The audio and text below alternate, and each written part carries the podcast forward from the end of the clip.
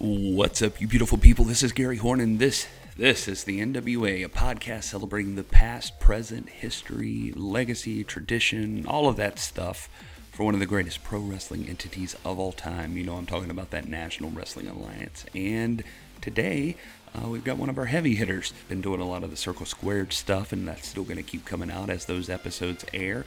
But today, we wanted to get somebody you guys have been requesting for a long time and that is Mr. Caleb Konley. You've seen Caleb Konley on NWA Power all throughout. He's a kind of quiet guy as far as uh, promos have been so far on the show, but he is a hell of a wrestler. And I think you've all noticed it, and that's why we get a lot of requests from Mr. Konley. Anyway, just wanted to take a moment to uh, say thanks to all of you for everybody who subscribed, liked, and everything else. Please make sure you keep doing that give us a subscribe on the YouTube channel. We have live after shows for NWA Power and Circle Squared every Tuesday at 7:05 ish. And uh, if you hit that like and you hit that little bell there, that gives you a notification every time we're on the air. Because maybe we'll just randomly decide to do live chats. Who knows? Also, if you're listening to this, you've probably subscribed to the podcast. But if you haven't done so yet, you can also do us a huge favor by going over to iTunes and giving us a five star review. That helps us get in front of more people like yourselves who love the NWA and what's going on there in wrestling and love hearing from wrestlers like this. They've been all of the all of the folks in the NWA have been really really gracious to us and they've been really cool about coming on the show and we hope to continue doing that. So as we move along here, uh, all of those reviews and you recommending it to your friends and all of that stuff, it legitimately does help and we thank you so much for all you've done so far. So, uh, as you know, Adam Rotella at This Is Rotella. I am Gary Horn, and that's at This Is Gary Horn. And of course, the podcast is on all of the social media stuff at the NWA Pod. And I'm not going to waste any more of your time. I will say uh, that I did almost forget to hit record, though. So uh, we kind of just jump into this conversation with Caleb. He's talking about how he doesn't actually do many podcasts. So if you're curious about where the conversation's picking up, that's it. He also mentions uh, that night's episode of NWA Power. I've had this one in the vault for just a little bit. And uh, the team he's talking about is he's teaming with C.W. Anderson at that NWA Power episode, which might be a sign of things to come for the Crockett Cup. He at least alludes to that.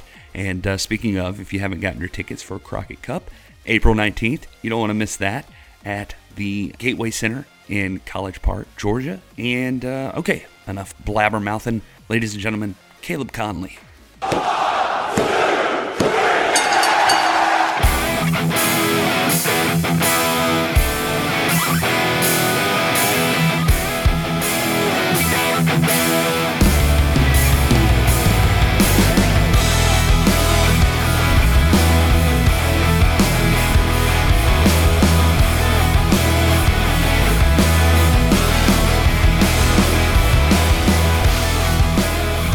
My time. But honestly, man, I, I try to not.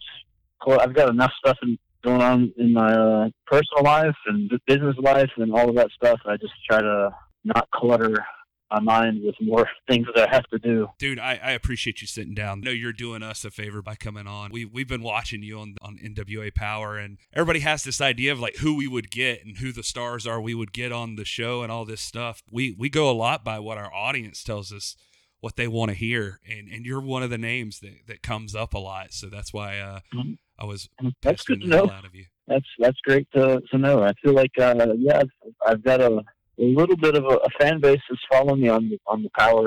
Yeah, I really appreciate them always pushing for me. You made a name for yourself. Like you came out and you, you, you had your wins and losses and everything, but you, you look good in the ring, and I think people appreciate that. Just like how much effort you put into it, and just like you you work hard, and everybody can tell that. And I think one of the things with the NWA is like people appreciate like that work that, yeah. that people put in. It seems like a lot, maybe different than other companies. I don't know yeah, I, I feel like you know there's the old school mentality with power, and um, I know some, sometimes my the actual moves that I hit are uh, newer moves, and maybe they're not quite what you saw in the '80s, but I feel like the the mentality behind it, the uh, psychology I use, the, those things come straight from the old school, the Crockett days, you know, the uh, the Deep South days that's that's that's what I was into as a kid, and I've kind of tried to you know carry that on throughout my career. You know, I saw like one of your shirts, like on the um, pro wrestling tees. You have like hell of a hand on there. Is that something you get a lot or something, or is it just like where's that come yeah. from? Uh, yeah. Well, uh, there, there's there's several layers to that shirt. It, obviously, it's got the cards on there, and that's a hell of a hand. But the numbers on it are 704, which is Charlotte, and CK, which is Caleb Konley, obviously. Uh, and the hell, the hell of a hand, just the, the old school saying in wrestling that he was, you know, he's a good wrestler. Flair told me that when we were training with um, his son Reid at the time.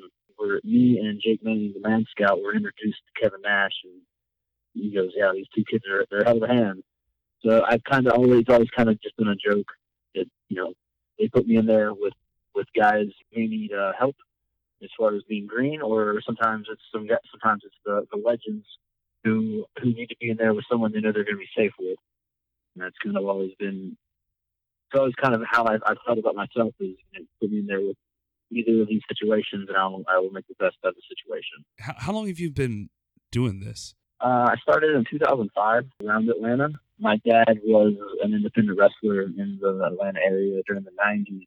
Notorious DOG. He worked for you know basically everybody who was anybody in the, the late 90s in around you know North Georgia, Tennessee area. So I grew up around it. Basically, he was in and out of music and wrestling, and uh, I just wasn't a good musician.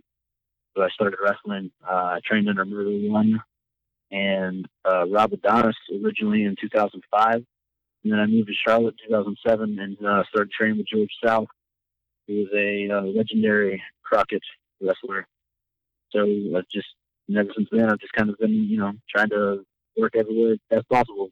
I do have to ask you just to switch things up a bit. I mean, one of the big things that I think uh, I need to know about you, just to not completely bore you with all wrestling stuff, but why are you completely disgusted by milk? Who said this? That's what. Okay, so I was telling you beforehand. I was talking to uh, some some of your friends, and uh, I was told that you were completely disgusted by milk. Is that not true? Uh, I mean, I'm not disgusted by it. I just don't. I don't particularly like it. Yeah, I don't. I don't. Yeah, I don't. I don't drink it. I don't care for it. It's not. It's not that I hate it. I drink. I'll eat ice cream. I'll eat. You know, yogurt. I'm not completely against lactose or anything. I just. I don't really see a coin in milk myself. I, I mean, I drink almond milk from time to time in my cereal, which is might be a you know once a month occurrence, but I don't hate it. I mean, I don't like it. I'm not on a revolt against milk, that's for sure. I just so when I was asking, I got like three things, and it was like uh, he likes pit bulls, he hates milk, and he used to be a huge ICP fan. well, those those are those are two true things. Uh, yeah, I've got a pit bull. I've owned pit bulls before. I love dogs, and uh, I feel like pit bulls have been mistreated, and I don't know. I feel like uh, I have a kinship with pit bulls. We're stocky, athletic, and uh, have been commonly told we're aggressive. I guess. So uh, yeah, there's a there's a kinship there with with, with bull. That makes sense, man. I was just like, just literally earlier today, there was a lady here. I live in uh, Greenville, South Carolina. She had been, I guess, attacked by like a stray or something like that. But was like, she was talking about hoping for a whole, like the full scale pit bull ban. But that always seems nuts to me. Like, I don't, I mean, I've seen, I've got a best friend who's got a pit bull who's like the nicest dog I've ever seen. So I don't know. It's just always strange that yeah. They, yeah, I mean, I think there's, there's good dogs and there's bad dogs, and you know, if one was mistreated and treated like shit and left to die, and maybe it might be aggressive. Or, you know, that's what it was taught to be aggressive. Mine is a, a 60 pound lap dog, and all it wants to do is kiss you and be pet and rub its butt. Like, I, I in most of the pit bulls I've ever been around, I've I've never been like attacked by a dog, but my little brother was bitten by a black lab, and those are supposed to be like some of the nicest, most you know peaceful dogs around. And you know, I had a I had an uncle growing up who had a, a, Boston Terrier, and it was a total psychopath. I think you know you can't you can't judge one dog just because one bad thing happened. Yeah, I, I I think the exact same way. The ICP thing. Are you still an ICP fan now? Yeah, I mean, I'm I'm, a, I'm an ICP fan for life. I think I don't I don't keep up with them nearly as much as I did as a teenager. Uh, but when I when I got into ICP, it was because they were into wrestling, they were showing up on ECW pay per views, and then they showed up at WWF, and it was like, here's the, here are these guys that you know are hated by most people who who totally suck at rapping and totally suck at wrestling, and then whatever your opinion of them is, maybe they do suck at wrestling, or maybe they do suck at rapping, but they've made their entire life. They've made a record label. They've made uh, movies. They've made an entire wrestling federation. They've countless movies, and you know they have a convention every year that draws thousands and thousands of people. And they've done this. Meanwhile, 99% of the world says they're terrible, and why would you ever pay attention to them? And I just, man, I really appreciate that hustle. Like I, as as a kid who grew up as a wrestling fan, and as a kid who grew up loving the heels, who loved Ric Flair and loved, I loved it to hate a guy. It's just impressive to me that these guys have just done that basically their entire life. They came from, from nothing in the middle of a shithole Detroit town, and you know they told they were never going to do anything but be like street kids, and here they are as you know pseudo millionaires. It was just kind of a big f you to everybody, and man, that's that's kind of my dream. Well, you're kind of, I mean, you're kind of doing that too, man. Like you, um, one of the things I always like with like talking to guys like you is hearing about that hustle or or where that comes from because i mean you you you're a guy who's who's been everywhere and you've wrestled all over the place and and you've i'm sure had your moments of like thinking you were going to go one place and then not getting the job you wanted or whatever and and you're still out there just hustling away doing the wrestling thing and i think that's really cool because a lot of people would have given up or do give up, you know, pretty quick or never even bother trying. And, and you're still out there, you know, working your ass off doing that. Yeah. I, I get up every morning and it's like, what do I got to do now? It's the, the grind, the grind never stops. I've, you know, I've worked for several different promotions that have, you know, had pretty decent names to them. And I've been kind of promised some things that never happened. And I've, you know, maybe I've made some, some bad decisions in my life business wise that you know could have taken my uh, career a different way. But man, and just if you stop, I'm like a shark, man. If I stop swimming, I'm gonna die. Do you deal with burnout from like times where like you think one thing's gonna happen and then the rug gets pulled out from under you? Does that? I don't know. How do you how do you push through that usually? Uh, man, it, yeah, I'm, I'm burnout on a on a regular. I wouldn't say a regular basis, but you know, it, it hits you like I was with Evolve and, and I was promised something and it didn't happen. And then I signed with Impact. And then after I signed with Impact, everyone was telling me that the reason that what I was told didn't happen is because I signed with Impact. And it's kind of like you just got to deal with the decisions you make and, you know, hope for the best. You know, the whole, you know, the door closes and window opens kind of situation. And at the same time, then, like, maybe sometimes I am burnt out, but then I think, man, I'm still doing better than a lot of other guys. A lot of other guys kill to be in the position I'm in right now. So I just gotta be you know thankful for what I have and just never never quit hustling. Like I'm still I still train in the ring as much as possible at least every at least once a week when I do my class on Wednesdays at high spots. I feel like I'm a better athlete now than I was ten years ago, and that's I'm, I'm more willing to try new things. I feel like a lot of guys they get stuck in their ways. They get to the age I'm at, and uh, you know they've been in it 15 years like I have, and they're kind of like ready to just live off of what they've done in the past. And I feel like I'm I'm just now finding I'm not maybe not just now finding myself, but I'm I'm continuously finding myself updating, trying to do things. Like you, you mentioned impact. I mean, I, I don't think it's like a big secret. You were suicide. I mean, for a while was a pretty prominent character, right? I mean, that I think it started from the video game or something, but I mean, it seemed like that was a pretty big push. I mean, were you were you suicide the whole time, like under the mask?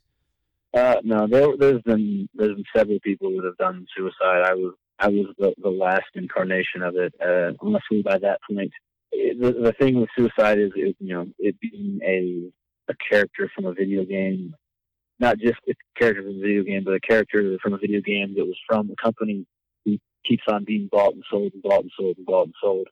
So by the time it came to me, no one from the original Impact brand or the TNA brand at that time was still around and really gave a crap about it. So it's kind of like they cared about. They cared about suicide. They didn't care about suicide. It's just one of those one of those things.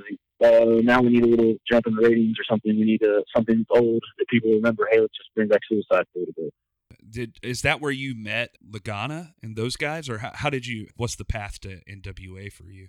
Uh, yeah, basically when when I got to Impact was about the same time. Well, Lagana had been there for a little bit, and I guess Billy had kind of been hanging out at, around that time. But it was it was right after that I got signed that Billy had bought the company. And honestly, like you know, I did a trial match with Impact, you know, went pretty well. And I came back the next day and I did another match, and they offered me a contract.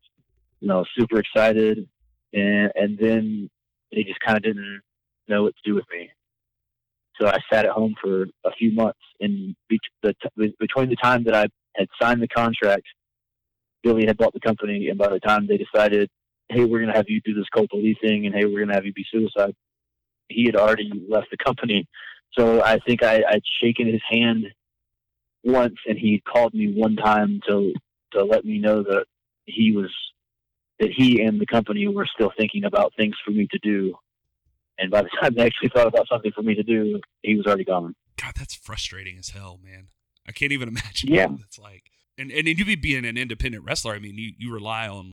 I mean, I would think that you kind of rely on knowing what the hell's coming up. Sure. Yeah. Yeah. That's that's uh, that is something I definitely uh, I found out the hard way when I signed with Impact. I mean, when I signed with Impact, I was kind of you know obviously I wasn't promised this money, but I was kind of wink, wink, nod, nod, promised a whole bunch of money that I never really saw, and I kind of went out and uh, I wasn't reckless with money, but I made I made a couple of investments before the, the money the the checks were actually cashed, and then I just you know I sat at home for a little bit. So realize now don't definitely don't uh, count your chickens before your eggs hatch.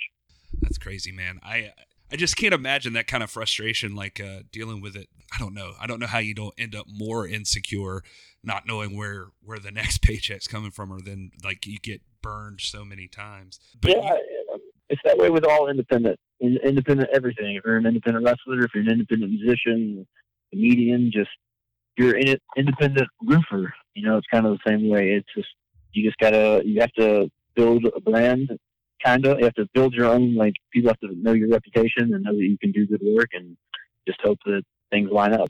it seems like wrestling right now has gotten pretty good to independent wrestlers, and, and it's opening up. You know, for a while there, it was just WWE, but now it seems like there's all these companies sprouting up, and um, Yeah, man, that's that's a great thing. Like when I started in 2005, it was you could go to WWE and make money, and you could, you know, kind of go to TNA and kind of make a little bit of a living.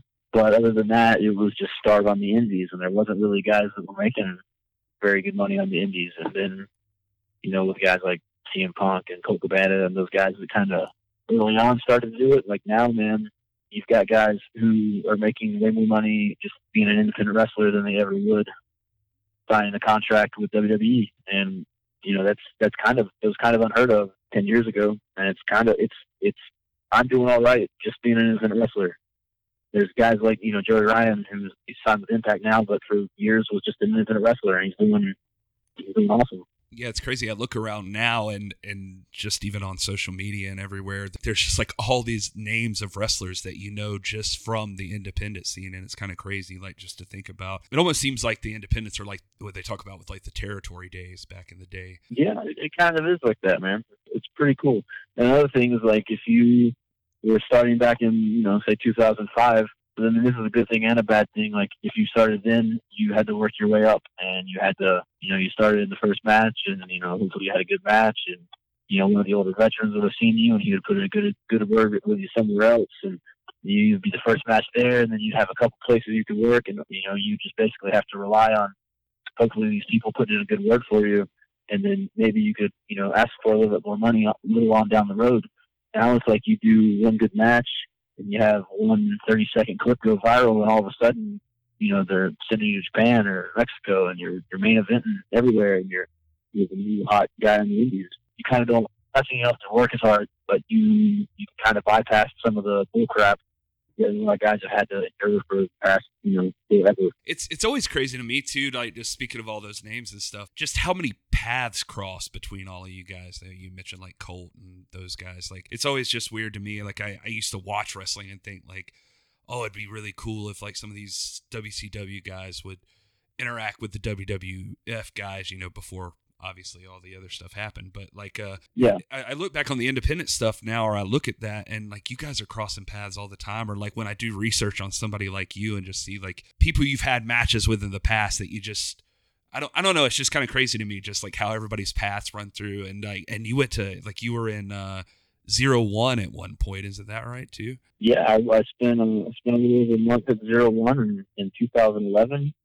I had a really good time there, man. I was training with uh, Daishi Hashimoto. His that was I was there when he had his first match against um, um, Masahiro Chono. I've had the opportunities to be in a lot of cool places. Yeah, that's what's awesome. It's like uh, in a, in a time when when you know like maybe WWE has like their performance center and and that sort of thing. Like they're trying to like factory make wrestlers. There's still like these guys out there like you that have been all over the freaking place. Like you Yeah, it- been There's, there's there's more talent in wrestling now than I think ever before. You know, there's more spots now than ever before. There's just more opportunities, and it's super it's super cool, and everyone kind of has the ability to, to know everybody and be able to work with everybody, and it's uh it's kind of a it's it's like new territory for everybody because never it's never really been like this before. You always hear the stories about it being like kind of cutthroat. Do you? I mean, you know, back in the past, but it seems like now everybody's like kind of looking out for each other. Like seems like they it's more of a supportive environment. Is, is that how it really is, or is it? I mean, how do you find it to be? Yeah, I mean, I mean, it's not. There's still people out there that are cutthroat and are just looking out for themselves, obviously. But yeah, it's for the most part, man. Yeah, everyone's kind of looking out for each other. But you know, it goes back to the the the fact that there are more spots open. You know, 20 years ago, you worked for WCW or you worked for WWF. There, that was basically all you had. There was only a certain amount of guys, and if you weren't one of those guys that were on those shows, you were not you were not eating. But now, like like I said before, you know, the independents booming, and there's so many smaller shows like NW Power or you know MLW, and you know so on and so forth. Like those, those tier companies, let you know, besides AEW or WWE, that there's not really a reason to have to like bury everybody all the time because you don't have to, you don't have to worry. I mean, you have to worry about your spot. You have to do good. You have to you have to deliver in the ring, but you don't have to worry about this one guy. If he does well, also that he's going to go and take your spot, and now you're starving. Speaking of WWE too, uh, you you've had your your moment in WWE. Did I see you were a rosebud at one point? Uh, yeah, I did a rosebud rosebud spot, and I did a security spot, and I kicked Tommy Dreamer out of ECW, and uh, you know I, I had done a couple of other extra talent things, but it didn't really you know go to air or anything. But yeah, I was a rosebud a couple times, and I kicked Tommy Dreamer out of the building, and I let Tommy Dreamer know that every time I see him. How does that work? Like, did they just like you as an independent wrestler? Do they like are they looking for people that can you know perform, and then they're just like, hey, we need a rosebud tonight, and they just call you, or you just Yeah, up? yeah, kind of. Usually, usually there's a you know a guy that has worked for WWE before, WWE before in that territory, or it's a guy that runs the promotion in that territory, and they will you know bring their guys to them, you know, or it's someone that they may have interest in that they want to give a tryout to, and they're always they're always going to need extra bodies to do other things besides be you know a wrestler. So when they have to have somebody like that, that's when they bring us in. not to like hammer on it too much, but like when you go and do something like that, is there any indication that they're like looking at you like potentially for more work down the road, or you're just kind of hoping that they notice you or something stands out? Like what's what's that like? Uh, I, I I haven't done it in so long that like I don't really know how it works right now. But I know when I was going, it was it was Raw on Mondays, and then SmackDown was being filmed on Tuesday. So it was like one of those days they might have something for you, and they might have a dark match. And then like there was one of the days, usually I think like the Tuesday, you would get in the ring and you have like a little five minute training match with another guy that was there. And uh, like the day I was there, um, which which one of the Armstrongs is the referee? Whichever one he is, Brian, not Brian. Uh, whichever one it is is the referee. He, it was him that was in charge, and Dustin Rhodes was in charge, and they kind of just, you know, we'd go in there and have a match, and they would critique it and tell us if we sucked or not, and that was kind of it. And you know, there was a couple guys that they took interest in. I had a match with uh, No Way Jose, and No Way Jose was probably I don't know less than two years in at that point, probably like a year in. He was really nervous, and I kind of guided him through a match, and they liked that he danced, and they liked that he spoke Spanish, and now he's a signed guy. And now now he's there. But yeah, I mean that's just kind of it. Like they, you know, they'll have practice matches, and if they like you, they'll do some more with you, and they, you know, maybe they like you that they don't see potential in you signing with the company right now, and they'll bring you back next time and see if anything's changed, or they'll critique you and see if you've gotten your crap together by the next time. You know, it's just kind of it's kind of how it is, or how it was, you know, seven years ago, or however long that was. Is like a bigger company like that still something you think about, or is it? Are you kind of happy with with the way things are? Like, I know that feels like kind of a personal question. I don't mean it like as a, you know, just No, I mean, I think everybody everybody wants to strive for more. If you're doing this, I guess certain people are kind of happy with whatever position they're in, and they can just live with that. But I think, uh, I mean, what keeps me going is, I guess, you know, bigger and better things. yeah. It just Like I would, I would love to. I guess I kind of think about like, you know, you could get, I don't know, whatever kind of big money contract somebody like WWE could offer you, but then you never know like what's going to happen to you. I know there, there's like a trade off, it seems like, with like security. And then there's like the the idea that you can make a name for yourself. Like Caleb Konley's like out there getting known on on his own, you know, rather than whatever name you'd end up with in WWE and interesting. Yeah, you, you never know, man. You, you sometimes you just gotta have to take that risk and see what see what gets thrown at you. I know that um, I can put up with a lot more bull crap and I get paid a lot more money. I know that that's for sure. right. yeah, I mean, there's guys that have went to WWE and then they'll they'll do shoot interviews and give you horror stories about how bad they were treated and how they hated it there. But you know, at the same the same time, you'll hear guys that love every minute of it and it's you know it's their dream job and they got to do it and they wouldn't trade it for the world. And you know, maybe maybe I do go out there and I get treated terribly and I hate every minute of it and then what would I so I just come back and I would just continue to do what I'm doing now. So like I'd rather I would rather take that opportunity and hate it and then rather than you know just never go for that. Yeah, it's just always kind of curious what's what's going on in the actual people with the talents' minds, you know, rather than the uh, fans like you know fantasy booking different people in different Yeah. places and that sort of thing. It does Nothing, seem like the, nothing's ever set in stone. and and it seems like I mean the good part about all of this is you guys all have like way more leverage when these things come up and like you said more spots are available and that sort of thing. So you you mentioned earlier high spots too and I thought this was kind of interesting like you're you're a man of many talents. So I've heard you also work as a seamster with high spots. Is that correct? I do, yeah. I'm uh, I make most kick pads that come out of high spots and uh, the AMA brand knee pads and elbow pads. I also make uh, turnbuckle pads. The pads that you see on the NWA show every week, those were made by me. I make uh, basically basically every large promotion at this point gets most of their rings, maybe not necessarily their actual rings, but the ring stuff, their aprons, their turnbuckle pads, their canvases, all of that type of stuff from from highspots.com and I'm the person that's usually in charge of making that happen. Nice. How, how did you how did you end up in that position? Well, uh, I, I came to High Spots in 2007. I mentioned that before, and uh, I was basically just, for lack of a better term, an intern. I would go on the road and sell merchandise, and I would be in the office, and I would pull DVDs off shelves, and I graduated to being the guy that ran shipping and receiving. And I'm an artistic guy since you know since I was a kid, so like I wasn't really doing anything artistic there, and it was kind of it was kind of upsetting a little bit. And then an opportunity came up to basically which to learn how to sew, which I had no had no experience on learning how to sew.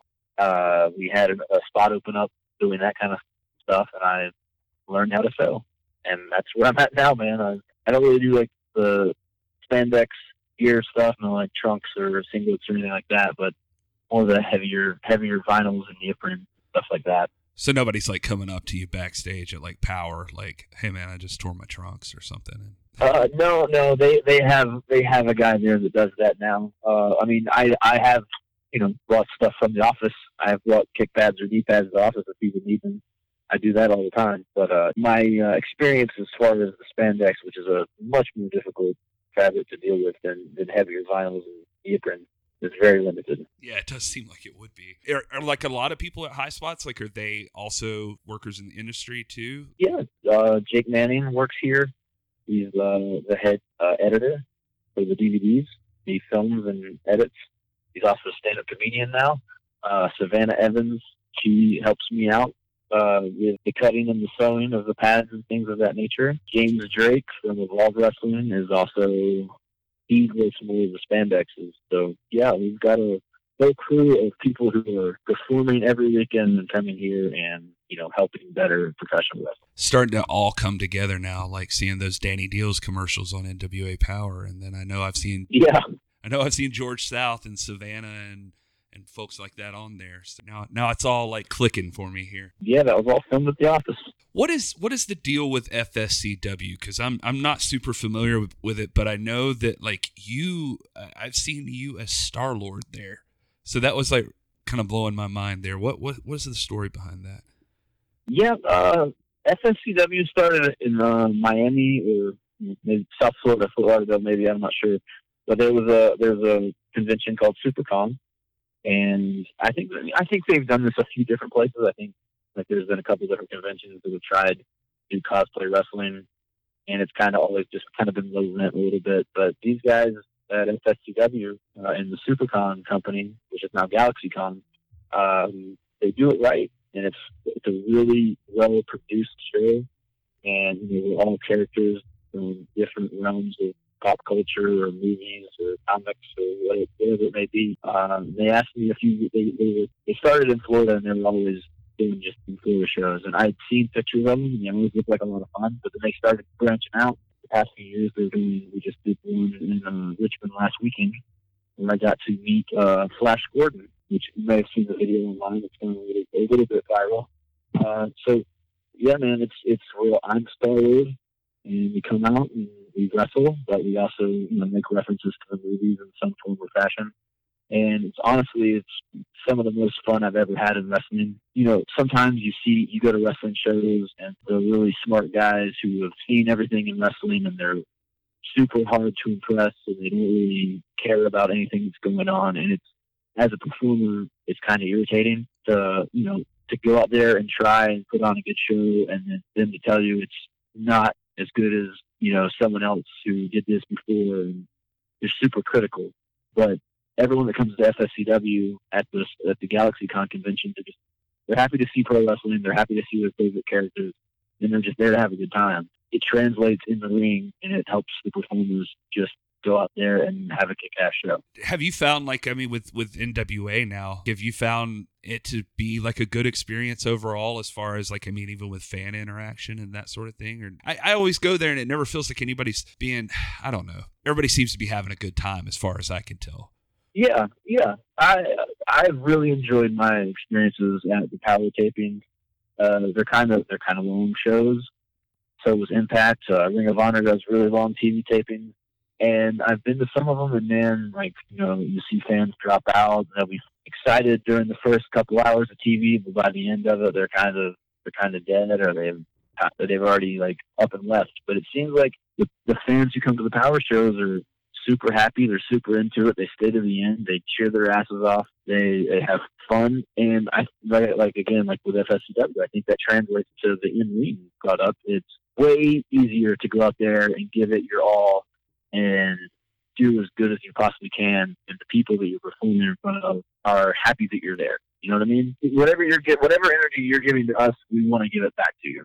So if the energy that you're giving to us is uh, we just don't give a crap, then it kind of when you any show if you're a fan and you're going to any show, if, if the fans around you are just like uh, we don't really care, and then you feel like the wrestlers who were in the ring feel like they don't care, it's probably because they don't care. So I kept hearing this when I was there this last time. You, you had a match with Matt Cross, which I, I thought was awesome. And you guys have a similar, I don't know, something about you just plays well off of each other, it feels like. Yeah. Um, so a lot of people around me were talking about uh, Crockett Cup time that you and Matt Cross uh, should team up and do something. Do you have any plans for Crockett Cup or have you heard anything or know anything? Um, you know, it's still up in the air. Uh, I've I've thrown out ideas. If you watch the show tonight, I don't know if this is airing tonight or if not, uh, but the, the tag match that I'm doing on the, the next episode could possibly play into something that goes into Crockett Cup. I really don't know at this point. But as far as working with Matt, man, I was very much, uh, I was very happy with the end product, and I was very surprised with how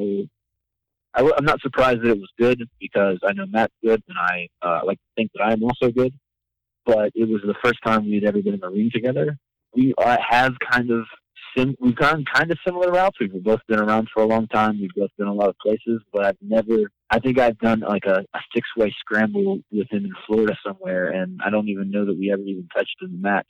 So just to, he's a, he's a guy that I've been a fan of for a long time, like in and out of the ring. I, I enjoy just the guy that he is. He's someone that, you know, if I wasn't wrestling, I would still like to hang out with him. So getting to go in the ring with him and kind of just to go out there and do what we do, I was very happy with it. Yeah, you guys both have this thing of like, uh, Power has a lot of stuff working for it. And I always feel like weird saying all this like I'm some sort of expert. Believe me, I'm not trying to pretend I am. But like the, uh, yeah. there's this Power has these guys like huge personalities, and that was kind of the start of it. And then, like you could tell, that was like the the emphasis at first.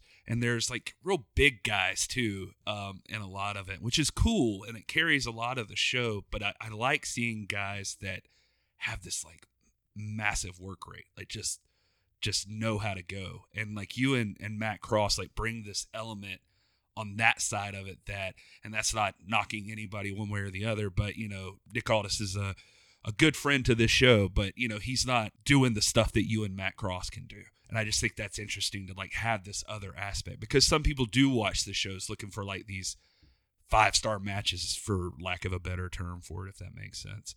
Sure. I mean i feel like one of the reasons i really liked wrestling as a child uh, was because everybody was so different. There were guys that did big, crazy flips off the top rope, and there were giant monsters, and there were little guys, and everyone kind of was different. And that's you know the the cruiserweight division started in the mid '90s with WCW. That was like something that I think me as well as a lot of the guys of of my generation, a lot of the guys that are you know were not true heavyweights. I think that was those are the guys that you looked up to, the, the Dean and the Rey Mysterios and Eddie Guerreros and you know, the guys that we're not supposed to talk about anymore. Uh, those are the guys you looked up to. And um, but now I feel like a lot of wrestling has, I mean, still probably a WWE, but more along the indies. I feel like everyone kind of like wants to go into this this niche of like, hey, we are all big body guy wrestling over here, and hey, we are all we're all punk rock wrestlers over here, and over here, it's just this kind of a person or a character. You know what I mean? But I feel like that that takes away from what would you like the everyone everyone should be different you should you should have a variety of people and characters and what we can do. And I feel like that's something that you know, I've been on Power since the first episode, and I feel like I'm one of the guys who does stuff a little bit different than most of the other people. And Matt, and Matt I would put in that same category, and maybe Ricky Starks also. Like the guys that can do a little bit different. I think I think I think that helps us stick out over here than in those five years I worked for golf wrestling, where a lot of guys worked that way. You know, so it, may be a little bit harder to stand out in the crowd when a lot of the guys wrestle the same way as I did. I, I think I stand out a little more here because I'm wrestling Trevor Murdoch, who wrestles completely different than I do. Yeah, I think you're 100 percent right. Is it is it harder though too? By the way, I love the the studio show setup and everything but like for your style do you find it any harder? Like that ring uh, and, and, god I, I can't even imagine the floor on the outside. Like every time there's a bump on the floor it seems like there it's not like any you know like a normal floor you see at a wrestling match. Is does it make it more difficult for you? You know i don't i don't think it makes it difficult. I feel like i've you know i've spent this long training and performing and trying to do as good as possible. And I think that basically translates everywhere. It might not be everybody's exact cup of tea, but I, I feel like the, the thing that I best bring to the table is the ability that I can, I feel like I can be in the ring with any person on the power roster and have a really good match. Is there somebody that you haven't been in the ring with yet that you're like really like somebody you're just hankering to get in there with? Well, uh, Ricky Starks is a guy that I haven't been in the ring with. I would love to do that. The top guy, obviously, Nick Aldis, is, is someone I've never been in the ring with, and I would sh- certainly love that opportunity. But I mean, honestly, man, every time I'm, I'm in the ring with anybody there, I just I want to go out there and and kill it and have the best match I can possibly have. I mean, honestly, that's that's all. That's what you're going to get from me every time. So I'm going to go out there and I'm going to maybe not. Maybe I don't have the ability to steal the show because I don't. I don't have the the backstory or the whatever that may need to have that happen. But I'm going to go out there and I'm going to put maximum effort into every match I put. I have. Even though you haven't had like the same amount of mic time or anything, like you've you've done something a lot of people couldn't do though like i said uh, started standing out on your own so I, I think that says a lot about you and hopefully leads to a lot more opportunities there because i think you're like i said building a, a fan base with the nwa fans for sure i appreciate it before I get out of here with you, I wanted to ask you too, like your your your gear. I didn't want to bury your other tag team that you have uh, when I was talking about the Matt Cross thing, but you've got the Revolt thing going on. Tell me, yeah, tell me a little bit about that the revolt started out as uh, the the company that I work for currently in, in Charlotte, North Carolina, PWX. At uh, at that point, I was the, the champion there, and Zane Riley was another one of the guys who was in charge, or not in charge, but he was a he was another one of the, the, the top guys there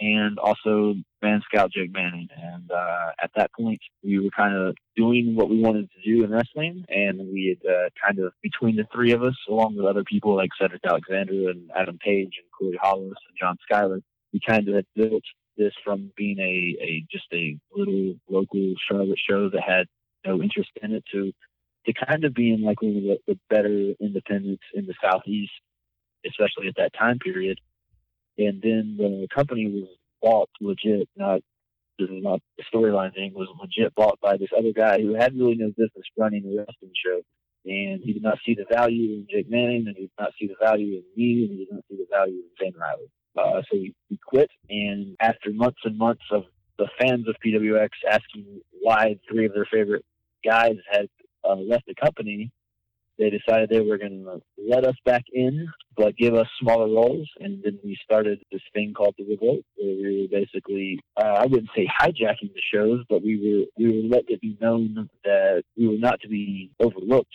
and that the shows were going to be better if they did more with us and let us do what we did.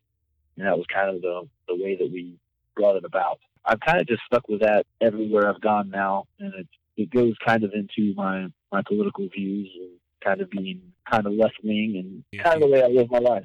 Yeah, well, I love the the logo, but I noticed in the you know there there's words in that logo and that sort of thing. I was like, wow, this is a pretty. I don't I don't want to like sound like I'm knocking the wrestling business either, but you know what I mean. Like it seems like it's a little progressive for what most people think of. Yeah. Like is as far as southern old school wrestling. It's cool. a it's a regional thing, man. We go up. To, we went. Me and Zane went up to California for bar wrestling, and we wore the the love wrestling, hate fascism shirts, and it people loved it, bought them up like crazy, and it was it was super over. And then I, you know, I kind of come to to West Virginia or Tennessee or even North Carolina or Georgia, and it's they're kind of like, oh well, we're kind of we're kind of Trump people. We don't really we don't really appreciate this kind of stuff going on here. Uh, yeah, I would I would say it's definitely a progressive a progressive thought. I mean, I don't I don't I don't see it that way. I think it should be just relatively easy to say we love pro wrestling and we hate fascism, but uh, it seems to be a stance that not everyone can take. This and honestly, man, if it if it shocks people, then then good. I want it to be a little a little bit edgy, you know. Like uh, maybe you don't agree with me, maybe you do agree with me. Either way, you're going to get a. I hope you have a reaction to it. You guys are. Uh, uh, speaking of the revolt, you guys are going to uh, Barbados uh, as we're taping this. I think this weekend, right? Yeah, we uh, we're flying to Barbados on Thursday evening, and we got a show Saturday afternoon there. It's gonna have uh, Marty Scurll and Flip Gordon and Carlito and Chris Masters and PJ Wolf. Sorry, PJ Black, but Jerry Wolf and uh, Sydal and a whole bunch of people on it. Man, it's gonna be really cool. Uh, I've never been to Barbados. Yeah, so it's a super stacked show. I've never been to Barbados. I don't know that wrestling's really been to Barbados. So no, I was really going to say that it's, just like the first it's the first show they've ever had. Is what I was reading. Well, I would love for it to go out there and knock it out of the park, and then bring us back all the time. Really, man, I love. Uh, that's one of my favorite things about doing what I do is getting to go new places. I've, you know, like, like you said earlier, I went to Zero One, and I've been to China, and I've been to India, and I've been to Australia, and a couple of different places in Europe, and it would be really cool to make Barbados another one of those places. I hope I hope that we see more of you on Power and your role starts to increase. You definitely have a following, and I hope that we get to see you at Crockett Cup. So I'm going to be uh, keeping a close eye on it to see uh, what that's all about. Yeah, I mean, I can't I can't make any promises, but I do think that you are definitely going to see more of me in the future. I think um, one thing that that Power does is listen to the fans, and I, I think that the fans of Power have taken an interest in me, and I am super grateful for that. So I think you'll probably see a little bit more of me. Yeah, and hopefully this will open it up some more, get uh, people getting an insight into who Caleb Konley is. Uh, I won't uh, hold you up anymore. I really do appreciate you taking the time to do this, dude. Do you want to tell everybody where they can find you on all the social or plug anything you want to? All, all the socials are at Caleb Konley. My Facebook is at Caleb Konley Official. I've got a pro wrestling tees store. Uh, hit up highspots.com. If you live in the Carolinas and you want to become a professional wrestler, the High Spots Training School is right downtown Charlotte. I train on Wednesday nights, trained by George South on Tuesday nights, and Jake Manning on Thursday nights. Other than that, man, uh, tweet about me on Power. Put me over to the fucking boss. Yeah, we could do that. We could make that happen. We'll start a Caleb Konley right. movement. That's that's exactly what I want. I appreciate it, man. I appreciate everything you've been doing for not just me, but for the entire company. Yes, sir, brother. We appreciate you.